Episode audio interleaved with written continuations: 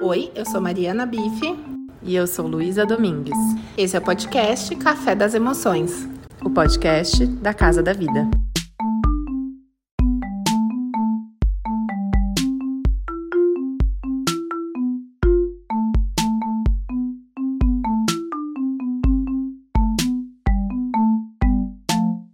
Olá! Oi, gente, enquanto vocês estão entrando, eu vou barulho do meu cachorro aqui. é, vou. Peraí que eu vou, já vou provar a Lídia.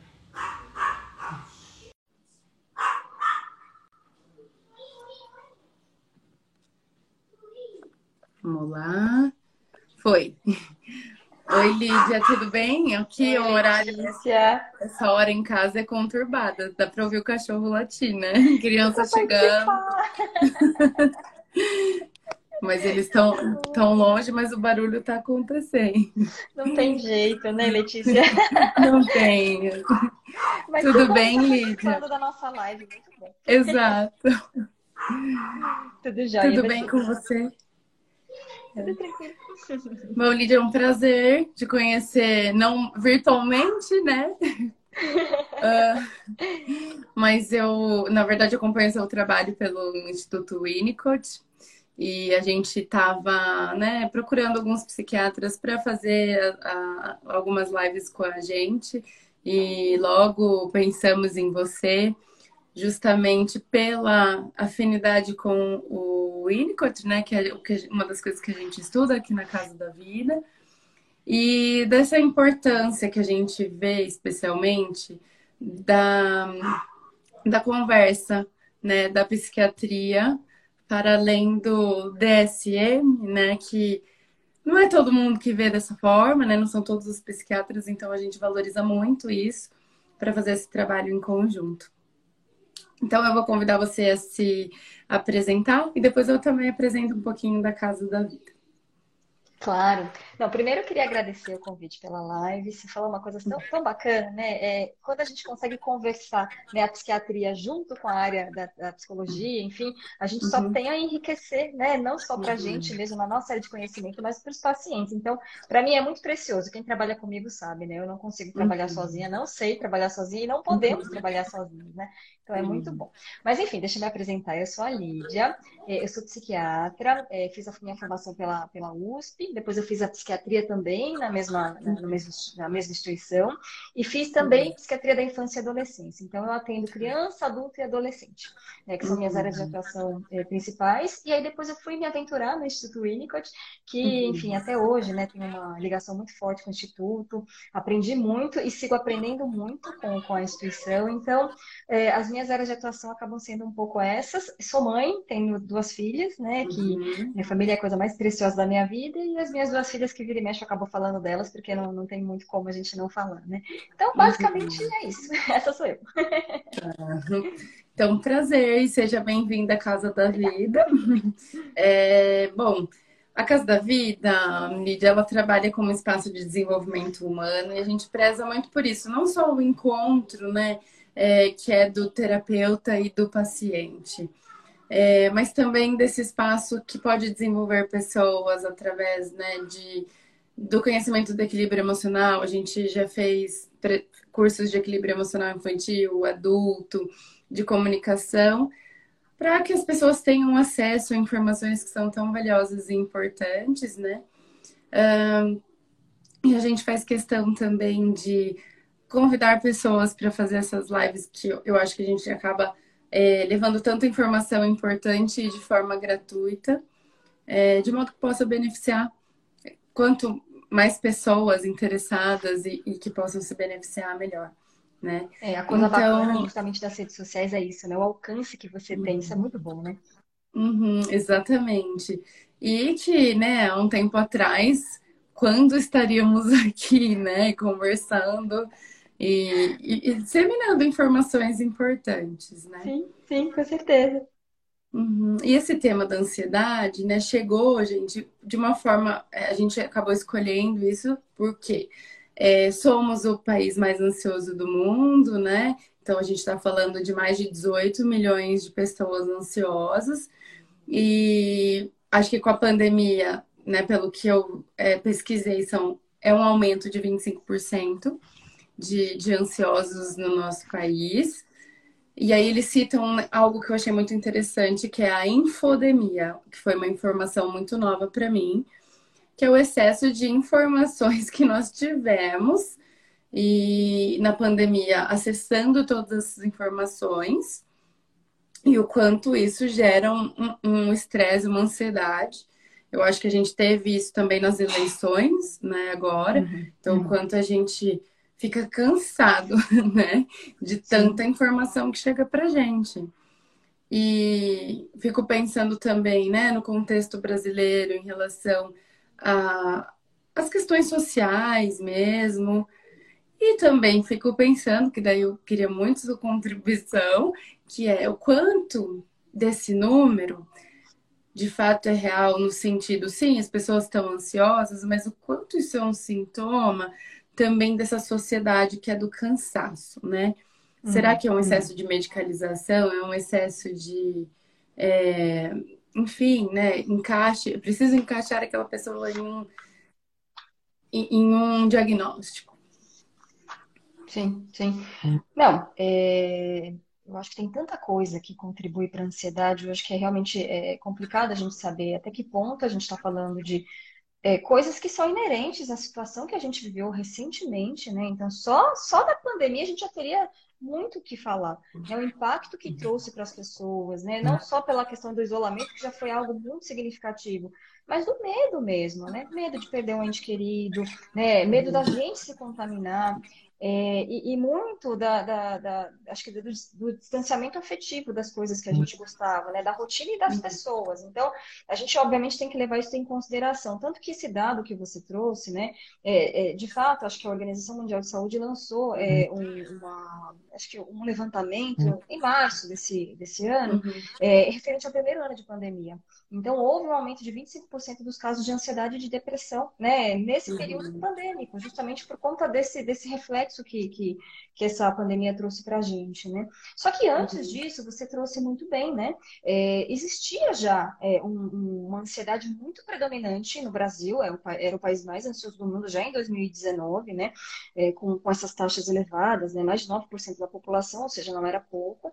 E, e muito disso é reflexo do que você trouxe, né? A gente vive num ambiente em que é, existe uma, um grau de exigência muito alto, é, uma demanda muito grande. O nosso mundo é muito ansiogênico, né? Acho que basta a gente ver a nossa rotina. Se a gente olha uhum. desde a hora que a gente acorda até agora, não sei, a gente uhum. não para.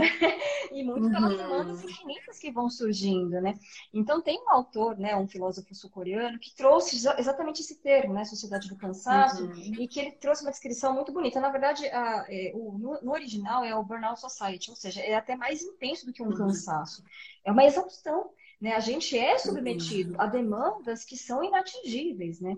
E a gente se perde nisso. Né? Então, se a gente se localiza muito no externo, eu preciso dar conta de 50 mil coisas que me, que me são exigidas no trabalho, na família, a gente se perde da gente. E, obviamente, é, isso, essas demandas vão atropelando a gente. Então, no mínimo, que a gente vai, que, o que vai acontecer conosco é um grau de ansiedade, fora angústia, uhum. fora outras, outros desdobramentos uhum. que vêm em função dessa, dessa, desse elevado grau de cobrança.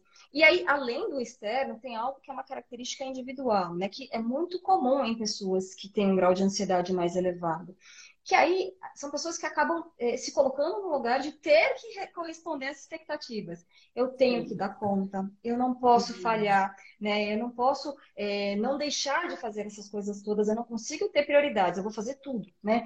E quando uhum. você não consegue alcançar, porque é humanamente impossível alcançar tudo, vem essa, essa angústia, né? Vem esse questionamento e vem as crises de ansiedade, na verdade. Né? Uhum. E aí, assim, você entrou nesse processo de, de, de medicalização, claro, a gente pode falar um pouco melhor melhor sobre isso mais para frente, mas é, aí entra a procura pelo medicamento. Né? É claro, eu prescrevo, eu medico, obviamente faz parte do meu trabalho, mas a gente precisa ter isso que você falou que para mim é muito importante, né? O, o que, que, que, a medicação está fazendo por essa pessoa? Por que é que a gente está prescrevendo essa medicação? Porque quando a gente tem essa clareza, a gente tende a ajudar a pessoa que vem procurar. Mas se a gente não uhum. tem, muitas vezes a gente pode ser heterogênico, né? Então, é, uhum. se a pessoa vem não estou dando conta, preciso dar conta, talvez a medicação atrapalhe essa pessoa. Porque ela não pode dar conta, ela tem que saber o limite que ela tem. Né? Então a gente Exato. precisa ter esse discernimento, né? Esclarecer a pessoa que está procurando a gente qual é a função do medicamento para ela, né? Senão a gente realmente tem isso, né? Se medica todo mundo e é, falsamente acha que está resolvendo a situação, né? Isso, e aí vira um. Na verdade, algo que te paralisa, né? No sentido assim nem, você nem é o que você, quem você é, né? Você uhum. é alguém que tá ali anestesiada, digamos assim. Sim. sim. Porque é disso uhum. que se trata, né? Então, sim, sim, é importante, porém, com acompanhamento de um profissional, né, Lídia, é, que saiba fazer essa avaliação. Porque o que você disse é muito interessante. Muitas pessoas precisam parar e não utilizar a medicação para eu preciso fazer mais. Para render mais, sim. sim. Isso, uhum. uhum. isso. Uhum. Né? E aí tem até um algo ali do, do, uma crítica que as pessoas fazem ao DSM, né? Que, para quem não sabe, é o, o manual que a psiquiatria usa que tem lá os registros do, dos transtornos mentais, né? Uhum. É, uhum. O, o, que às vezes é chamado de transtorno mental poderia ser chamado de transtorno de vida especialmente na nossa contemporaneidade, porque a gente vive numa sociedade que exige muito e que a gente permite que isso tudo aconteça, né? O sistema acaba sendo violento com a gente, né, Lídia? Com certeza, com certeza. É, você sabe que entendo nisso que você está falando do DSM, né? É interessante o quanto as pessoas já chegam para a gente, né, buscando o atendimento, seja é, é, buscando psicoterapia ou a própria psiquiatria, dizendo esses termos, né? Estou muito ansioso. É, só uhum. que desconsiderando que estar muito ansioso é algo esperado para algumas situações, né? É, só que isso já vem é, tomando um cunho patológico, como se estar uhum. ansioso é sinônimo de estou adoecido e que preciso medicar ou preciso de algum tipo de ajuda, né? E é por isso que a gente precisa de um profissional qualificado para poder identificar, claro, o sofrimento, para poder estender a mão e apoiar no momento do sofrimento, mas para entender até que ponto aquela ansiedade é algo que é inerente àquela situação é, de vida, principalmente num contexto tão delicado como que a gente está passando. Então, um grau de uhum. ansiedade mais acentuado em determinadas circunstâncias é algo esperado. Mas o que a gente uhum. acaba encontrando na clínica muitas vezes é, é, é diferente, né? Eu tô ansioso, eu não aguento me sentir desse jeito, eu preciso de algo para interromper essa ansiedade. Uhum. Então, talvez uma, uma, uma, acho que um recado importante que a gente precise é, passar hoje, né, Letícia, é um pouco isso, né?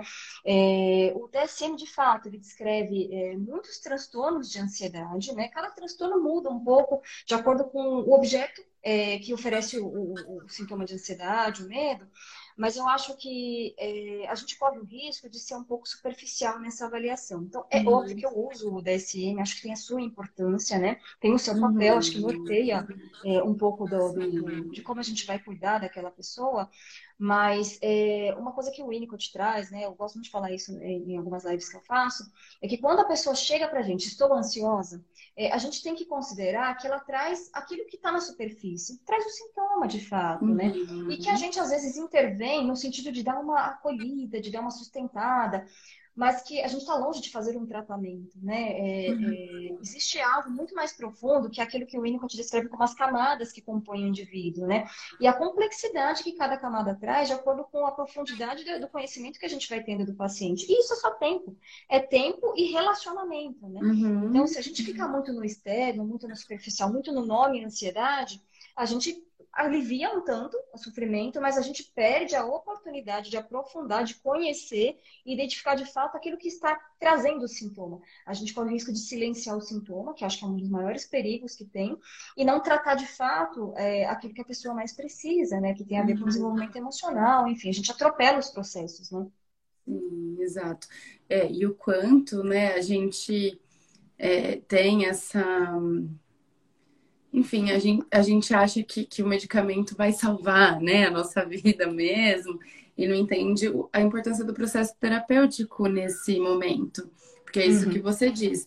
Então, ok, vamos trabalhar os sintomas, mas vamos entrar nas camadas profundas do, desses uhum. sintomas, porque ele quer conversar com a gente, né? Ele quer, uhum. uhum. Ele quer mostrar algo pra gente que a gente está negligenciando de certa forma.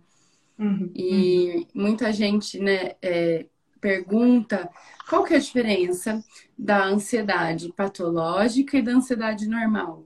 Eu acho que essa pergunta Sim. é muito pertinente, porque ansiedade teremos, né, Lídia? Não tem como fugir, Sim. não tem como fugir dela. Sim, sim. Você sabe que até eu gostaria de citar aqui, a Thaís é uma psicóloga muito parceira minha, né? a gente uhum. faz um uhum. trabalho muito legal juntas. Ela até colocou essa, esse questionamento, né? uhum. né? Diferenças entre medo e uhum. transtorno de ansiedade. A gente até pode falar de medo, ansiedade normal e transtorno de uhum. ansiedade, né? Porque eu acho que é uma coisa que aparece muito quando a gente atende os pacientes, é, e mesmo em discussões, enfim, é, acho que é uma, é uma dúvida bastante pertinente, né? Então eu fiquei pensando aqui, eu não sei é, você, Letícia, mas fiquei lembrando de várias situações na minha vida que me trouxeram medo, né? É, uma das situações foi quando eu fui prestar a, é a prova de residência, uma espécie de vestibular, né, para psiquiatria.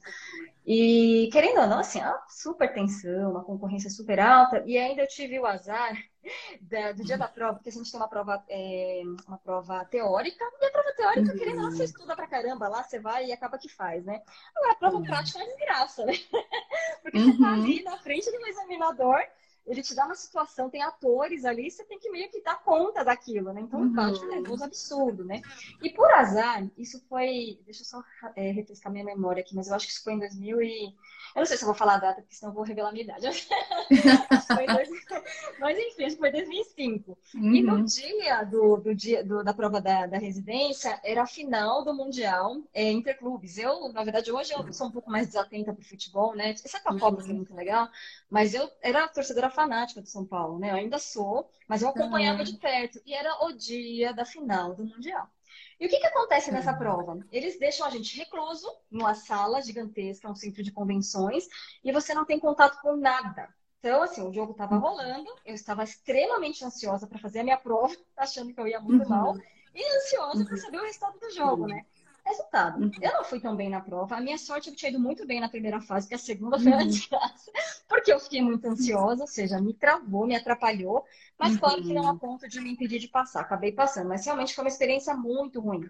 E por que, que eu estou relembrando isso? Porque todos nós temos uma experiência de ansiedade na vida. Né? Então, é, o que, que eu senti nesse dia da prova? Eu senti medo medo de não passar, medo do meu time perder, né? Enfim, por mais parecer uma bobagem, mas aquilo misturado ganha uma intensidade muito grande, né?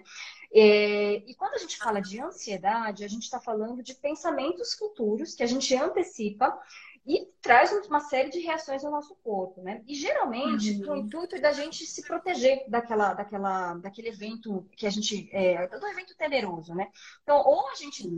tem uma série de reações de mais atenção, de mais apreensão, né? De ficar mais alerta para para aquela reação de luta ou fuga, é, ou simplesmente a gente tem mais cautela, se esquiva e não quer mais fazer aquilo, que é a fuga, né? uhum. né? Então, uhum. acho que a ansiedade tem esse mecanismo para qualquer situação da nossa vida. Então, não precisa ir muito longe. Quando a gente, sei lá, primeiro dia de aula, né, na, né, na da, da, da, sei lá, da, do ensino fundamental ou na faculdade, putz, a gente fica muito ansioso. Aí vem um monte de coisa na cabeça. Tenho medo de não fazer amigos, tenho medo de não ir bem, tenho medo de não aprender. Então, são receios que são pertinentes. Agora, você imagina todo esse sentimento que é muito intenso durante a maior parte do dia, todos os dias, isso deixa de ser uma ansiedade natural. Né? Então não cabe mais dentro da gente. Então eu gosto muito de usar essa expressão. A ansiedade patológica é aquela que extravasa, não cabe mais. Uma coisa é estar lá, tô na prova de residência, ok, passou. Só que no dia seguinte, vida que segue. A outra coisa é se eu abro esse leque para prova, para a família, para coisas relacionadas à rotina de casa, né? E, e aí abre-se um espectro tão grande que você não consegue relaxar. Então é a preocupação com várias esferas da sua vida que te tomam, te sugam energia e fazem com que você tenha é, uma dificuldade. E eu acho que o mais importante disso tudo, além de não conseguir relaxar, você não tem contato com você. Porque você está tão conectado com tanta coisa fora de você que simplesmente o seu campo interno não existe né, você é muito norteado pelas demandas externas, né? Então, quando a gente considera ansiedade patológica, a gente está falando disso, né? Que e o, e o ser humano, o ser humano ansioso, ele faz de tudo para não pensar no sentimento. Uh, acho que a Lídia saiu. Deixa eu ver se ela volta. Bom, mas só para dar continuidade, né, gente? O ser humano ansioso, ele faz de tudo para não pensar nos sentimentos dele, para não olhar para aqueles sentimentos, né? Ele tende a, de fato, fazer. É uma pessoa que tende a ser da atividade, né? E o quanto isso tem uma somatização que pode ser até mesmo no corpo.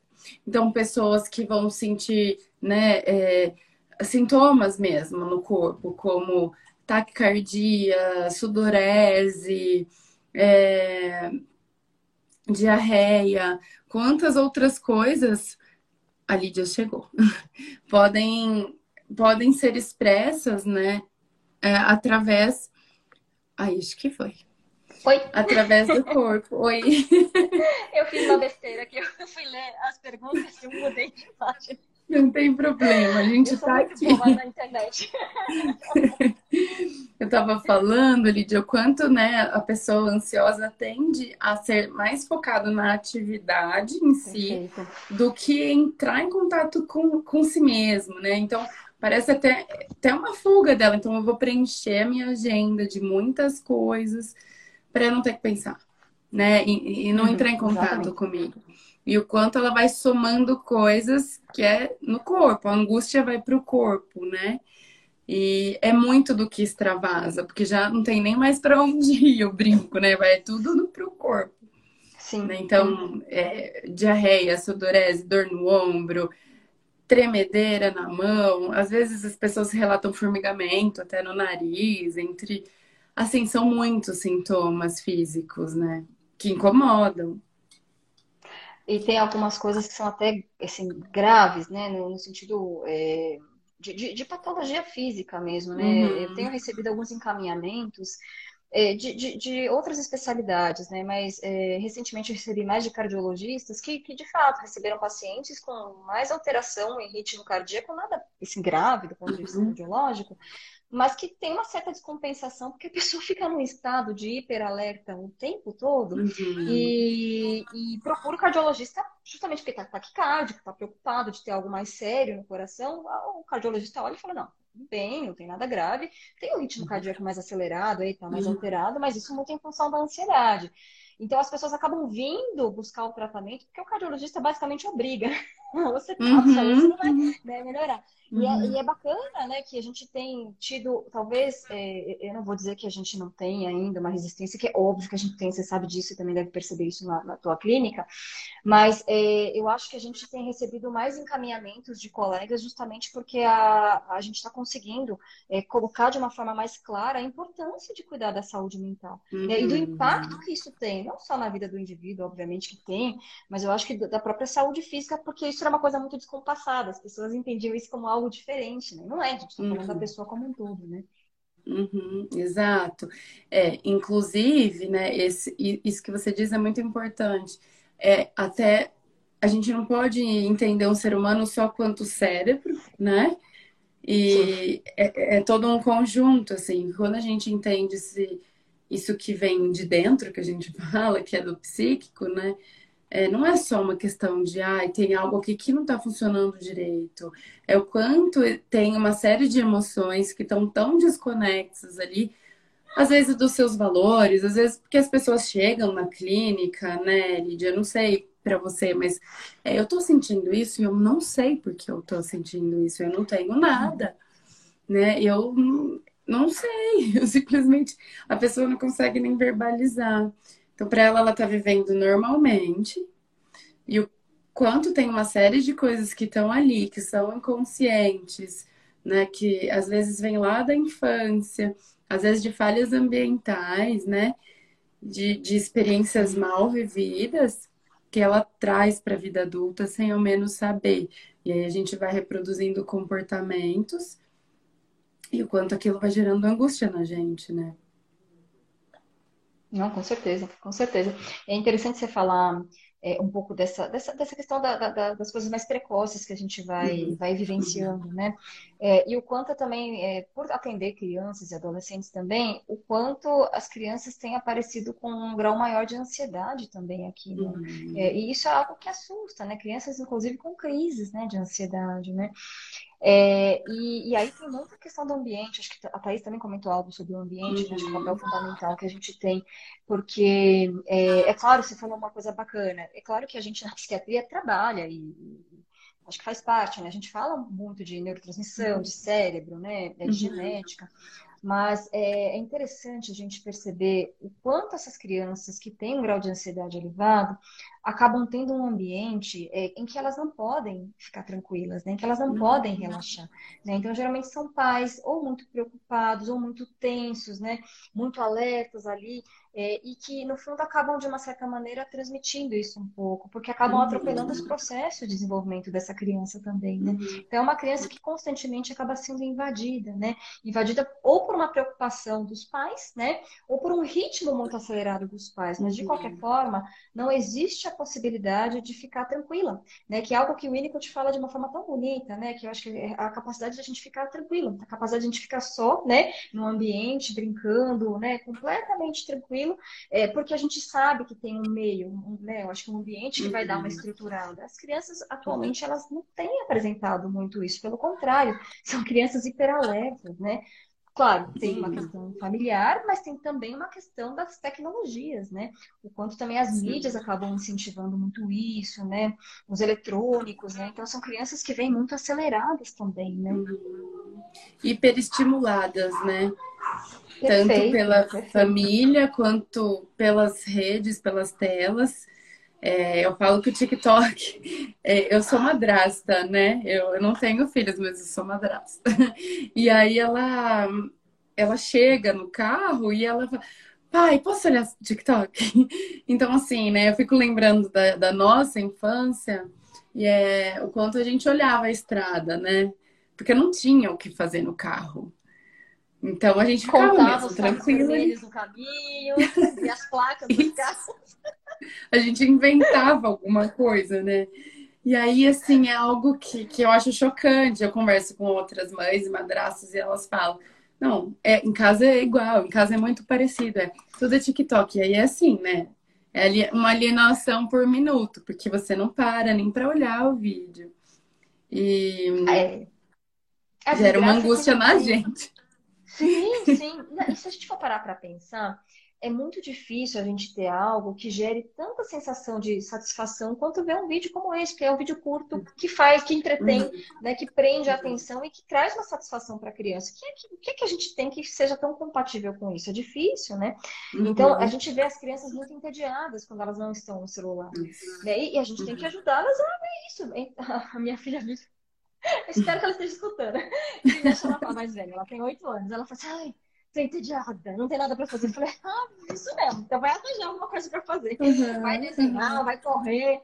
Mas as crianças trazem, eu escuto muitas pessoas, pacientes e amigos também falando isso. Quantos filhos ficam reclamando do tédio, né? Mas o quanto uhum. o tédio é importante para para o tal do processo criativo, né? Para a gente Exato. olhar a capacidade que essa criança tem de criar coisas, né? E não ter isso muito passivo, muito pronto, como, como uhum. os eletrônicos trazem, né? É, é, claro, a gente acaba usando, obviamente tem coisas uhum. boas, né? Nas redes sociais, Sim. não posso desmerecer isso. Mas a gente está falando de um excesso, né, Letícia? De uma coisa uhum. muito exagerada, né? Uhum. É, porque como é que vai ficar a criatividade dessas crianças, né? É algo que, que, que preocupa é, como é que elas vão brincar, né? De Sim. fato. Sim. Então, e, eu e até, uma... até falando. Diga, diga. Não, eu li uma reportagem esses dias que tinha uma escola e, e no, no, intervalo todas as crianças estavam no celular. Então não tem uma interação no intervalo, né? É uma coisa muito. E aí elas, elas estavam pensando, eles estavam pensando em políticas assim do que fazer com, com isso para estimular o contato entre as pessoas, jogos no intervalo e tal, que era algo muito comum pra gente, né? Porque não tinha celular. Então, o quanto Sim. se modificou o ambiente, né? Sabe que eu tava pensando uma coisa interessante? Eu escutei, eu não me lembro onde agora eu escutei, mas foi uma coisa que eu ri sozinha quando eu ouvi que tem, tem a ver com uhum. isso. É, que atualmente você tem algo que eu acho super legal, enfim, mas é algo que a gente reflete. Tem os animadores de festa, né? Quando a gente era criança, uhum. não tinha isso, né? Porque a gente uhum. meio que inventava coisa, né? E Sim. atualmente não. Se não tem as crianças, elas ficam no celular Ou elas ficam, uhum. elas, elas, não conseguem é, gerar um grau de entretenimento entre si é, justamente porque é, elas não tiveram estímulo para isso, né? Uhum. A gente está falando de hiperestimulação por um ponto, mas de uma falta de estímulo para outras coisas que são saudáveis Exato. e que vão de encontro com aquilo que a gente estava falando.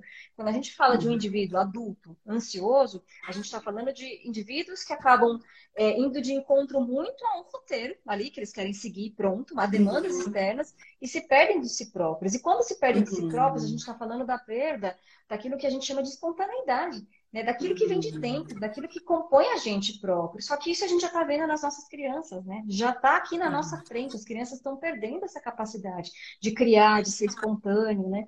Então a gente está meio que observando esse adoecimento nascer aí, né? Isso. Afinal, tudo começa em casa, né, Lídia? E é muito, e assim, desde muito tempo. E a gente não leva muito a sério, às vezes a gente terceiriza isso para as escolas, a gente vê muitos pais fazendo isso, né? E, e não presta atenção e vai negligenciando uma série de coisas. É muito desafiador, eu acho. Você é mãe, você sabe, né? É... Porque tem dia que é muito trabalho, ainda tem a demanda de, da maternidade, da paternidade. E eles demandam, né? Então é mais fácil mesmo. Tô, tô o celular, né? Vamos ver um filme. Sim. É mais fácil. Sim. Né? Sim. Mesmo porque também acho que tem os desafios da maternidade, da paternidade, e mesmo a sua experiência, é a sua experiência de maternidade que você tem. É muito desafiador porque a gente entra em contato com as nossas questões. Né? Quando a gente era filho, como era meu pai e minha mãe comigo, né? Então, às vezes, a gente toma o celular que não quero dar conta disso, né? Mas é uhum. isso, tá bom. Um dia, ok, mas a gente não pode fazer isso virar uma rotina, porque a gente uhum. simplesmente ignora algo que a gente precisa resolver dentro da gente como cuidador uhum. também, né? Uhum, uhum, exatamente. E aí, assim, né? Eu acho que tem um ponto que é muito legal também a gente falar, que é o quanto uma pessoa que tá com ansiedade patológica, né? Sofre dentro da sociedade no sentido, porque às vezes as pessoas nem percebem, porque ela tende a ser uma pessoa que uhum. super performa bem, né? Porque ela atende demandas a todo momento e é uma delícia, né? Então vai lá, meu chefe manda, vou lá fazer. Que delícia ter essa pessoa no time, né? Geralmente elas são, nossa, super proativas e é gostoso, porém sobrecarrega. É... E o quanto é difícil acolher essas pessoas. Porque eu, eu sinto que quando as pessoas vão dividir com outras que, nossa, eu não tô legal. Nossa, meu, tô com dificuldade de respirar, né? Porque elas falam isso. Aí as pessoas se assustam. Ai, hoje eu não vou sair porque eu não tô legal. Quanto tem pessoas que negligenciam e falam, ai, para de frescura. Ai, não é bem assim. E, e, e vão, e aquela pessoa vai meio se isolando, às vezes vai, vai até entrando em condições patológicas mais complexas, né, Lídia? Por conta disso. Não só por conta disso, né? A ansiedade, ela tende a evoluir se não tratada para outras uhum. patologias. Uhum. Mas o quanto as pessoas às vezes são indelicadas com as pessoas que têm algo que é da ordem do patológico, né? Por falta de, de paciência, por falta de empatia.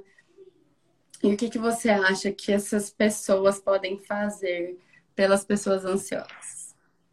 Pois é, você estava falando, fiquei pensando em algumas coisas aqui. É... Quando você tem uma pessoa que performa muito, né? Geralmente quem se uhum. relaciona com essa pessoa tá, é, tá acostumado a poder contar com ela, né? Então, assim, é uma pessoa que resolve tudo, faz tudo, dá conta. A partir do momento em que essa pessoa mostra uma fragilidade, o outro se assusta. Então, eu vejo isso com tanta frequência, né? O outro tem uma dificuldade muito grande de lidar com a fragilidade. Então, ele nega, né? Uhum. Não, tá tudo bem, isso não é uhum. nada, né? Então, acho que tem, tem essa situação. Que aí, aí a gente está falando de, de, de, de, um autoconhecimento limitado também, né? Mas enfim, uhum. aí é mais complicado. A pessoa teria que, é, se a gente pudesse né, indicar terapia para todos, seria tão uhum. importante, né? Enfim, não, não quero ser muito clichê, mas a gente sabe disso, né? Todos nós temos uhum. questões, eu, você, todo mundo, e a gente precisa olhar para isso, né? Senão a gente replica, uhum. reproduz na família, né? Então, acho que esse é um ponto, né? Agora, outra coisa que eu fiquei pensando também é que quem tem um grau de, de, de ansiedade maior é, claro, não, não dá para generalizar, mas são pessoas também que, por performarem mais, elas sempre tiveram muito essa coisa de ter que dar conta sozinho. Ela já tem uma dificuldade enorme de pedir ajuda, né? Enquanto existe a brecha do sintoma, se a gente não estende a mão nessa hora, a pessoa desiste, né? É, simplesmente a pessoa ela segue nessa, nessa trilha de dar conta sozinha, de carregar o mundo nas costas, né? E, e acho que o trabalho que a gente precisa fazer com essas pessoas é justamente uma rede de apoio, é tirar um pouco da carga, porque é, é, eu acho que é aquela coisa de absorver coisas demais que não fazem sentido para ela. E aí, se você uhum. nega isso a essa pessoa, é, simplesmente ela vai continuar no mesmo, na mesma toada, né?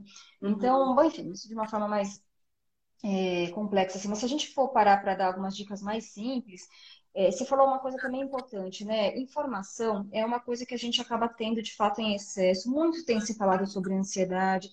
Mas eu acho que, que é importante é, você saber do que se trata para que você não negligencie o cuidado com uma outra pessoa, mas não é a, informação aqui que é o que se tem, né? Vou ler, vou me informar e acabou.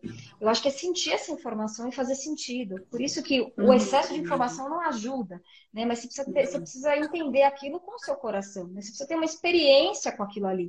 Né? Você precisa se conectar com a ansiedade, com, com mais do que a ansiedade, você precisa se conectar com o sofrimento do outro. Você pode não saber o que fazer, mas você está ali ao lado daquela pessoa tentando ajudar. E é isso que a pessoa sente. Tá, só tá tendo crise de pânico. Meu, não sei o que fazer. Ok, mas esteja do lado dela. Não diga isso não é nada. Não diga que isso vai passar, né? Tá, tá bom, a gente, a gente sabe que vai passar, mas você precisa estar junto com a pessoa e mais do que isso, aguentar. Porque aquela pessoa precisa que você aguente. Né? É, o que eu vejo também muito, e eu, eu acabo orientando os pais, eu, eu, fico um pouco penalizada porque os pais ficam desesperados. Quando a criança tem crise de ansiedade, às vezes os pais se desesperam tanto que aquilo, a criança já está vendo o mundo como algo assustador. Se ela olha para o pai e uhum. para a mãe, eles estão desesperados, ela tem a comprovação de que a desgraça está acontecendo, né? Eu vejo, eu uhum. atendi recentemente também um casal, a, eu falo casal porque a esposa era minha paciente, extremamente ansiosa, e o marido me ligava, mais ansioso do que a pessoa que estava tendo crise. E eu explicava isso para ele. Eu falei, eu entendo que você fica ansioso, né? E, e, direcionei para o acompanhamento, mas quando a outra pessoa está em crise, a gente precisa tentar manter a calma. Porque senão, uhum. a ansiedade A gente também fica mal. Uhum. Mas se a gente não mantiver a calma nessa hora para ajudar o outro, simplesmente a gente não tem uma ajuda efetiva, né? Então, acho que são coisas que são bem importantes. Outras medidas, assim, que podem parecer, são difíceis de serem feitas, podem parecer simples, mas que têm um efeito muito importante, é, são técnicas de respiração. Porque é aquela uhum. coisa, quando eu respiro, eu entro em contato coisa que a pessoa com ansiedade não faz, né? Então, uhum. respirar, né? E aí contar a respiração. Tem várias técnicas de respiração, enfim, tanto faz, mas uhum. é, é algo que faça você parar se conectar com o teu corpo, né? Compreender um ritmo menos acelerado das coisas, né? Então, acho que isso uhum. também é uma coisa muito importante. E aí, se a gente for parar para ver coisas que eu acho também um pouco mais complexas, mas que aos pouquinhos a gente vai ajudando o paciente, é... são coisas que têm um certo propósito para ele, né? Porque senão a gente fica só no automático e o propósito vem de dentro, não de fora. Né? Então, quando a gente ajuda esse paciente a encontrar algo lá de dentro, a gente também vai aliviando essa ansiedade, né? Então, no fundo, eu acho que são coisas que só uma análise consegue fazer, porque no ritmo acelerado a gente vai atropelando as coisas, a pessoa não tem condição de encontrar isso muitas vezes, né? Então, se a gente consegue minimamente guiar o paciente para que ele trilhe esse caminho, aí tem uma coisa que eu acho maravilhosa no Winnicott também, eu, enfim, é, que tem a ver muito com isso, né? As intervenções que a gente faz, por exemplo, ah, é, tem que pensar de tal forma para se livrar da ansiedade, medica com tal coisa. Ok, você alivia naquele momento, tem o seu papel. Uhum. Mas nada vai substituir a trajetória que essa pessoa precisa passar. Né? Então, se ela tem uma trajetória de desenvolvimento, não, não tem, não dá para cortar caminho. Né? O, o, remédio talvez vai tirar aquele monte de, sei lá, espinho da, da frente, uma técnica pontual também vai tirar um monte de empecilho do caminho, mas aquele caminho precisa ser trilhado. Né? Então, a gente não uhum. vai pular de um lado para o outro né? Acho que a gente precisa ajudar o paciente, dar a mão para ele. Eu estou falando paciente, mas pode ser familiar, enfim, dar a mão para ele para que ele percorra esse caminho com menos adversidades possíveis, né? Mas o caminho precisa ser feito, não tem jeito, nada substitui uhum. essa experiência que ele precisa uhum. ter, né? E é por ele, né? Esse caminho uhum. é dele, Perfeito. né? Sim, sim. E eu acho isso muito bonito. E como é bom que tenham pessoas para dar a mão, né? Pra gente. É, e tem acho que dois pontos assim que eu, eu acho muito bonito, que é essa questão do encontro, que eu acho que é um desafio para o analista e analisando, mas é também é difícil para a mãe que cuida do filho que tem ansiedade, é difícil para qualquer pessoa que cuida de outra pessoa que tem ansiedade, né? Que é o quanto a gente parece que quer salvar essa pessoa e não dá, né? E assim tem coisas que, que realmente, é, sabe aquele, viu, vai dar certo. Às vezes é a última coisa que a pessoa precisa escutar, né? Ela só quer ter aquele encontro de eu tô aqui, que é o pegar na mão, né? Não é Perfeito, o sim. vou te aconselhar, vou fazer mil coisas por você. Não, é só um eu tô aqui com você nessa hora, né? E essa segurança que, que a pessoa não tem e que ela Sim. acredita que não, não sei se ela passa a ter, porque não é algo imediato, mas que é uma construção de um ambiente que, que pode dar segurança para ela. Perfeito. Sim, sim, sim. Tem uma, uma, é, uma, uma expressão que a Cláudia Dias é do Instituto Winnicott, né? Uhum. A minha professora, tudo, eu tenho uma admiração imensa por ela. E ela fala uma coisa que, que assim, quando eu escutei a primeira vez, eu falei, gente, que frase maravilhosa, né? E eu, Uhum. enfim, eu queria compartilhar com vocês que eu acho muito bonito. Quando você tem é, uma situação em que você está com muito medo, né? Que você tem uma insegurança muito grande, é como se você estivesse atravessando uma rua com muito receio, com muito medo. Uhum. É, você tem que atravessar até o outro lado. Agora, se chega alguém, não fala nada pra você, mas te dá a mão, fala, cara, vamos junto. A gente vai atravessar junto. Você Uhum. vai atravessar a mesma rua, vai ter medo, mas a experiência de medo é substituída, não é substituída integralmente, mas ela é substituída por- pela experiência de cuidado, né? Então, eu não, eu não tô atravessando e só tendo medo. Agora eu tô atravessando tendo um tanto de medo, mas também tendo um apoio, tendo alguém que se Uhum. preocupa comigo, que me entende, que pega na minha mão e vai comigo. Uhum. Eu estou atravessando, mas eu não estou sozinha, né? Então, essa experiência de apoio, de cuidado, de companhia no momento de adversidade, eu acho que é muito precioso nesse cuidado. Que é o que você está Uhum. falando, não é dizer palavras e questionar. Não, é estar tá, do lado, acompanhar, aguentar e, e, e fazer essa travessia junto, né? Uhum. E a gente negligencia o cuidado, porque a gente acha que ele é pouco, né? Que a gente precisa. E olha só que curioso, né? Fico pensando aqui de tudo que a gente falou, que a gente acha que é algo da ordem da ação que vai ajudar, né? Que é justamente o que as pessoas ansiosas fazem. Exato, é o que a gente está acostumado, né? Uhum. A gente está acostumado a resolver coisas, né, Letícia? Exato, exatamente. É um desafio, né? É, o olhar para dentro e poder.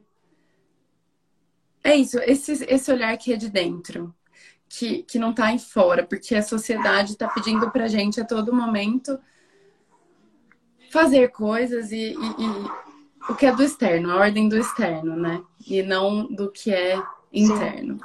E às vezes eu penso, eu vejo isso na experiência clínica. É, o quanto as pessoas, assim, às vezes um, um mínimo, que, que, parece que a gente está fazendo o mínimo quanto analista, sabe? É, que é. E a pessoa tem uma. A gente tem um encontro que é transformador, que ela. E aí ela traz na outra sessão, olha, sabe aquilo que você falou? Assim, assim, assim. Eu falei, gente, olha que efeito que fez na pessoa. Ficou, e a gente né? também, a gente também se surpreende, né? Sim, sim, Eu acho que isso é bem interessante. Com certeza, com certeza, é muito rico, né? É, Uhum. agora também não dá para desconsiderar isso, né? Assim, eu tô falando esse monte de coisa, mas assim, eu também sou psiquiatra, eu também medico, né? E é uma coisa que eu Uhum. gosto de deixar muito claro para os pacientes, e, e, enfim, quem- os meus parceiros que trabalham comigo, ele, assim, eu escuto muito eles, né? Assim, às vezes o paciente veio em crise, até aconteceu essa semana, uma pessoa que tá ali, tava com uma insônia e queria medicação. É, Quando a gente não tem é, uma companhia no atendimento, acaba que a gente meio que tenta resolver mesmo essa angústia, o que Uhum. ne- nem sempre é correto, né? Mas a Uhum. gente acaba meio que ficando ali numa, numa situação em que a gente precisa pelo menos tentar aliviar. Agora, é muito legal e é muito reconfortante para a gente mesmo, como profissional, poder fazer essas trocas, né? Então, é, de poder, nessa situação, eu cheguei, conversei com a analista, falei, olha, ela está se queixando de insônia, mas eu queria entender de onde vem isso, porque... E aí foi muito bonito, né, que a analista falou, olha, mas é, é algo pontual, a família, tinha algum familiar doente, alguma coisa assim, né? E eu fiquei pensando, falei, realmente, quando eu estou com, sei lá, minha filha doente, eu fico, Uhum. sei lá, uma semana sem dormir direito, porque acorda, Uhum. com isso aqui, você tá preocupada, né? Então, é uma ansiedade que faz parte, né? Então, se a gente não Uhum. toma esse cuidado, né? Insônia atrapalha? Atrapalha. A gente tem que trabalhar, a gente tem que fazer as nossas uhum. coisas. Mas é, a gente também tem que entender que a insônia tem o seu papel ali. Claro que se ela se prolonga, a gente tem que intervir. Mas a gente precisa ter calma, observar para onde isso vai porque às vezes é aquela situação de angústia, a gente está mais angustiado e não consegue descansar, e tudo bem, depois acaba que passa, né?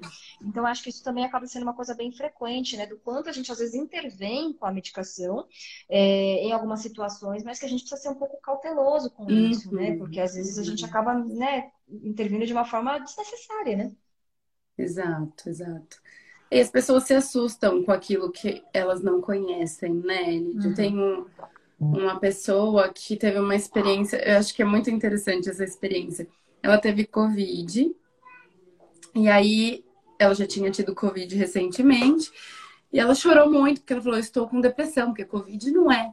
Eu já tive Covid, né? Bem, e aí, assim, o quanto aquilo desesperou, porque ela não tinha vontade de fazer as coisas, porque ela queria ficar deitada, e ela falou: Eu tô depressiva, e se desesperou por isso. E aí, quando saiu o teste, ela ficou até aliviada, porque é, era Covid, não era depois. Covid. Mas é, o quanto é desesperador aquilo que você não conhece e o que vai no contrafluxo do que a sociedade está te pedindo, que é a produtividade, Sim. que é a ação, e o quanto aquilo é desesperador. E o quanto nessa hora é muito importante entrar em contato consigo e poder respeitar o corpo, porque o corpo Perfeito, está pedindo, né? E a gente sim, tem sim. muita dificuldade com isso, né?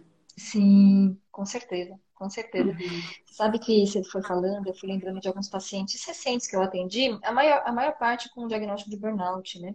Uhum. É, que, que, acho que tem a ver com isso, né? De pegar muitas coisas, né? Claro que quando a gente fala de burnout, a gente está falando de algo mais ocupacional, mas no fundo, uhum. estou falando do fenômeno, não do diagnóstico, Sim. né? É, o quanto a, as pessoas acabam realmente é, entre aspas, tendo que dar conta, tendo que corresponder a essas demandas todas, e elas chegam para a gente extremamente esgotadas, né? Elas chegam uhum. super cansadas uhum. e acho que desconectadas, né, de si próprias, fazendo uhum. coisas ali no automático, sem motivação para isso, né? É, e, e, muitas vezes, né, o que eu falo para essas pessoas é que, tá bom, dependendo do contexto, dependendo do grau de sofrimento, a gente até pode intervir. Eu tenho situações em que eu medico, né? Mas eu falei, não vai adiantar se você não uhum. tirar a causa, a causa do burnout é a sobrecarga. Uhum. Né? Então, se você não souber lidar com essa sobrecarga, tá bom, a gente medica, passa e volta, né? Daqui a algum tempo vai voltar. Medicada ou não, vai acabar voltando. Isso sempre acontece. Então, tem sido muito interessante que acho que, que tem um movimento que eu não sei ainda o quanto, né, qual a extensão dele, mas que eu tenho visto um pouco aqui no, no consultório, é das pessoas começarem a refletir um pouco mais sobre isso, né? É, acho que a gente tem visto isso uhum. muito nos atletas, né? Vários atletas, né? Seja na ginástica, no próprio surf, assim, de falar, meu, vou dar um tempo porque tá, tá difícil, eu não tô dando conta, né? E o quanto é inspirador ver figuras, né, como uhum. essas, ídolos, enfim, de altíssimo desempenho, né? Poderem dizer, falar, olha, não tá dando. Eu vou cuidar da minha saúde mental uhum. porque o negócio tá feio. Depois eu volto e tá tudo certo, né? Então eu acho que este movimento que a gente precisa entender e talvez você precisa replicar de que não tem nada de errado, pelo contrário. Isso. Quando você respeita o teu limite, você é o que você falou, você encontra a si próprio, né? E você uhum. deixa de simplesmente olhar aquele monte de lista de tarefas e só corresponder àquelas listas. Você está olhando para dentro de você próprio, né? Você está se encontrando, uhum. na verdade. Então, tem sido interessante. Mais pessoas têm vindo inspiradas por esses modelos aí, uhum. acho que muito motivadas pelo sofrimento, óbvio, mas repensando. Né? Claro que aí tem os opostos, que aí alguns vêm procurar muito distantes disso, querendo mais desempenho. Então a gente tem de tudo. Uhum. Mas é, é, é, legal a gente poder também pensar que algumas pessoas acabam é, é, tentando entender um pouco a questão do limite para realmente não extrapolar, porque isso só alimenta o sintoma, né? Exato, exato. E que é, como você disse, né? A gente tem que olhar, o sintoma avisa, mas tem uma causa ali bem escondidinha que a gente precisa prestar atenção, né, Lídia? Sim, com certeza, com certeza, uhum. sim. Bom, eu acho que é isso, né? Você quer falar mais alguma coisa, Lídia? Bom, talvez a única, última coisa, acho que tem um tempinho, né? Só, só para eu finalizar. Tem, ah, então tá tem uma coisinha assim que eu não, eu não queria deixar de falar, é, porque eu acho que eu falei muito da, acho que do cuidado é, de não medicar em excesso, né? Mas é, uhum. às vezes é, eu encontro resistência de alguns pacientes e é tão uhum. bonito que às vezes o analista fala, meu, toma esse remédio. Você vai te ajudar. Por favor. Deixa eu te ajudar.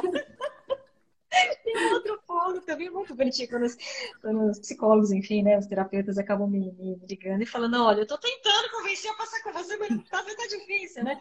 Acho que tem outro ponto também, né? Sim, tem uma, um excesso de medicação, a gente sabe disso, a gente vê isso, tanto que o Rivotril é prescrito em cada esquina aí, a torta direita, né? Mas, por outro lado, é, eu tenho pego alguns pacientes que estão num grau de sofrimento absurdo, absurdo, com, né, com o corpo todo é, tendo repercussões, né, acho que desse processo de estresse, de, de, ansiedade, né, adoecendo mesmo, né? E que as pessoas acabam resistindo um tanto, né? Então, eu acho que a gente precisa só tomar o cuidado de fazer, acho que essa rede de profissionais é, parceiros mesmo, né? Pô, tô encaminhando para essa pessoa que eu confio. Da mesma forma que eu uhum. encaminho, eu recebo encaminhamento, porque a gente faz um trabalho conjunto, é uma coisa séria. E a, o, medicamento, uhum. o, medicamento, às vezes tem o seu papel, não é o tratamento principal, a gente sabe disso. Como eu falei, medicamento não é atalho, ele não vai resolver coisas, ele só vai aliviar um pouco do sofrimento para que a pessoa consiga continuar a sua caminhada. Mas às vezes, se a gente não alivia esse sofrimento, a pessoa cai. Ela tropeça e fica difícil de resgatar. Então, tem Ela não consegue nem encontrar propósito, né? Exato. Exato, uhum. exatamente. Então, acho que é só um pouco disso também, né? De que é, quem vai avaliar é, é, são as pessoas que estão cuidando, né? São os profissionais uhum. que estão ali no dia a dia, da, da, acho que do atendimento, para poder realmente, é, acho que tirar essas conclusões, né? Então, para a gente estar tá aberto, ah, vai medicar, não vai? Isso não importa. O importante é que a gente dê ajuda para essa pessoa, né? Uhum e o quanto parece que essas pessoas têm uma necessidade de controle, né? Elas falam disso, assim, quanto é difícil, como é que é o remédio que vai mandar em mim e eu onde vou ficar nisso, né? Delas se perderem Sim. de si, mas na verdade, nesse, nesse caso, é para ela se encontrar com ela mesma, né? Porque ela já está extremamente desencontrada.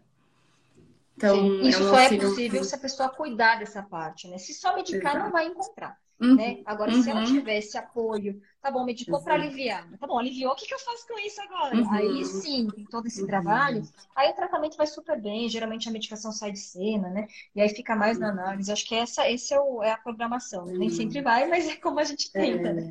E tem um medo da dependência, eles têm medo, né? Essas pessoas que resistem. Sim. Sim, com certeza, com certeza. Mas, mas é, é, é, isso mostra assim, o quão complexo é e o quanto a gente de fato precisa ser muito cuidadoso. E aí, quando a gente fala de ansiedade patológica, é levar em consideração, eu acho que o contexto que a pessoa está, a rede de apoio que ela tem, a história de vida que ela tem, a, a cultura que essa pessoa tem inserida, ou seja, não é simplesmente é patológico porque tem um impacto na vida da pessoa. Ok, uhum. também. Mas você tem que ter todo um uhum. estudo da vida do indivíduo para saber o quão patológico de fato é. Acho que essa é uma das coisas mais importantes que a gente tem, tem que deixar aqui de, de recado, né, Letícia? Sim, perfeito. Legal. Lídia, eu adorei. Eu espero que possamos trabalhar mais juntas. Com certeza. É, muito importantes, como eu disse no começo, né? Essa, esse trabalho que é em conjunto, enquanto a terapia e a psiquiatria, elas, né, assim, se complementam. E eu agradeço que você aceitou o nosso convite e eu adorei a live. Ah, eu que tenho que agradecer. Aliás, eu queria agradecer as pessoas que acompanharam. A gente recebeu vários uhum. recadinhos carinhosos aqui. Sim, super obrigada para todo mundo, né? Uhum. Muito fofos. Em especial a você pelo convite e por essa conversa deliciosa, que sempre é muito bom, né? Que bom, obrigada. Eu também adorei, eu achei que foi leve. E olha só, que bom, Andréia. É, que bom que vocês gostaram também. E a gente vai conversando. Gente, se vocês tiverem né, alguma dúvida também, vocês podem mandar lá no, no privado, tanto para a Lídia quanto para mim, e a gente vai conversando. Combinado. Lídia, obrigada, viu? Eu que agradeço, querida. Tchau, tchau, um beijo, boa noite. Boa noite. Tchau, tchau. Tchau.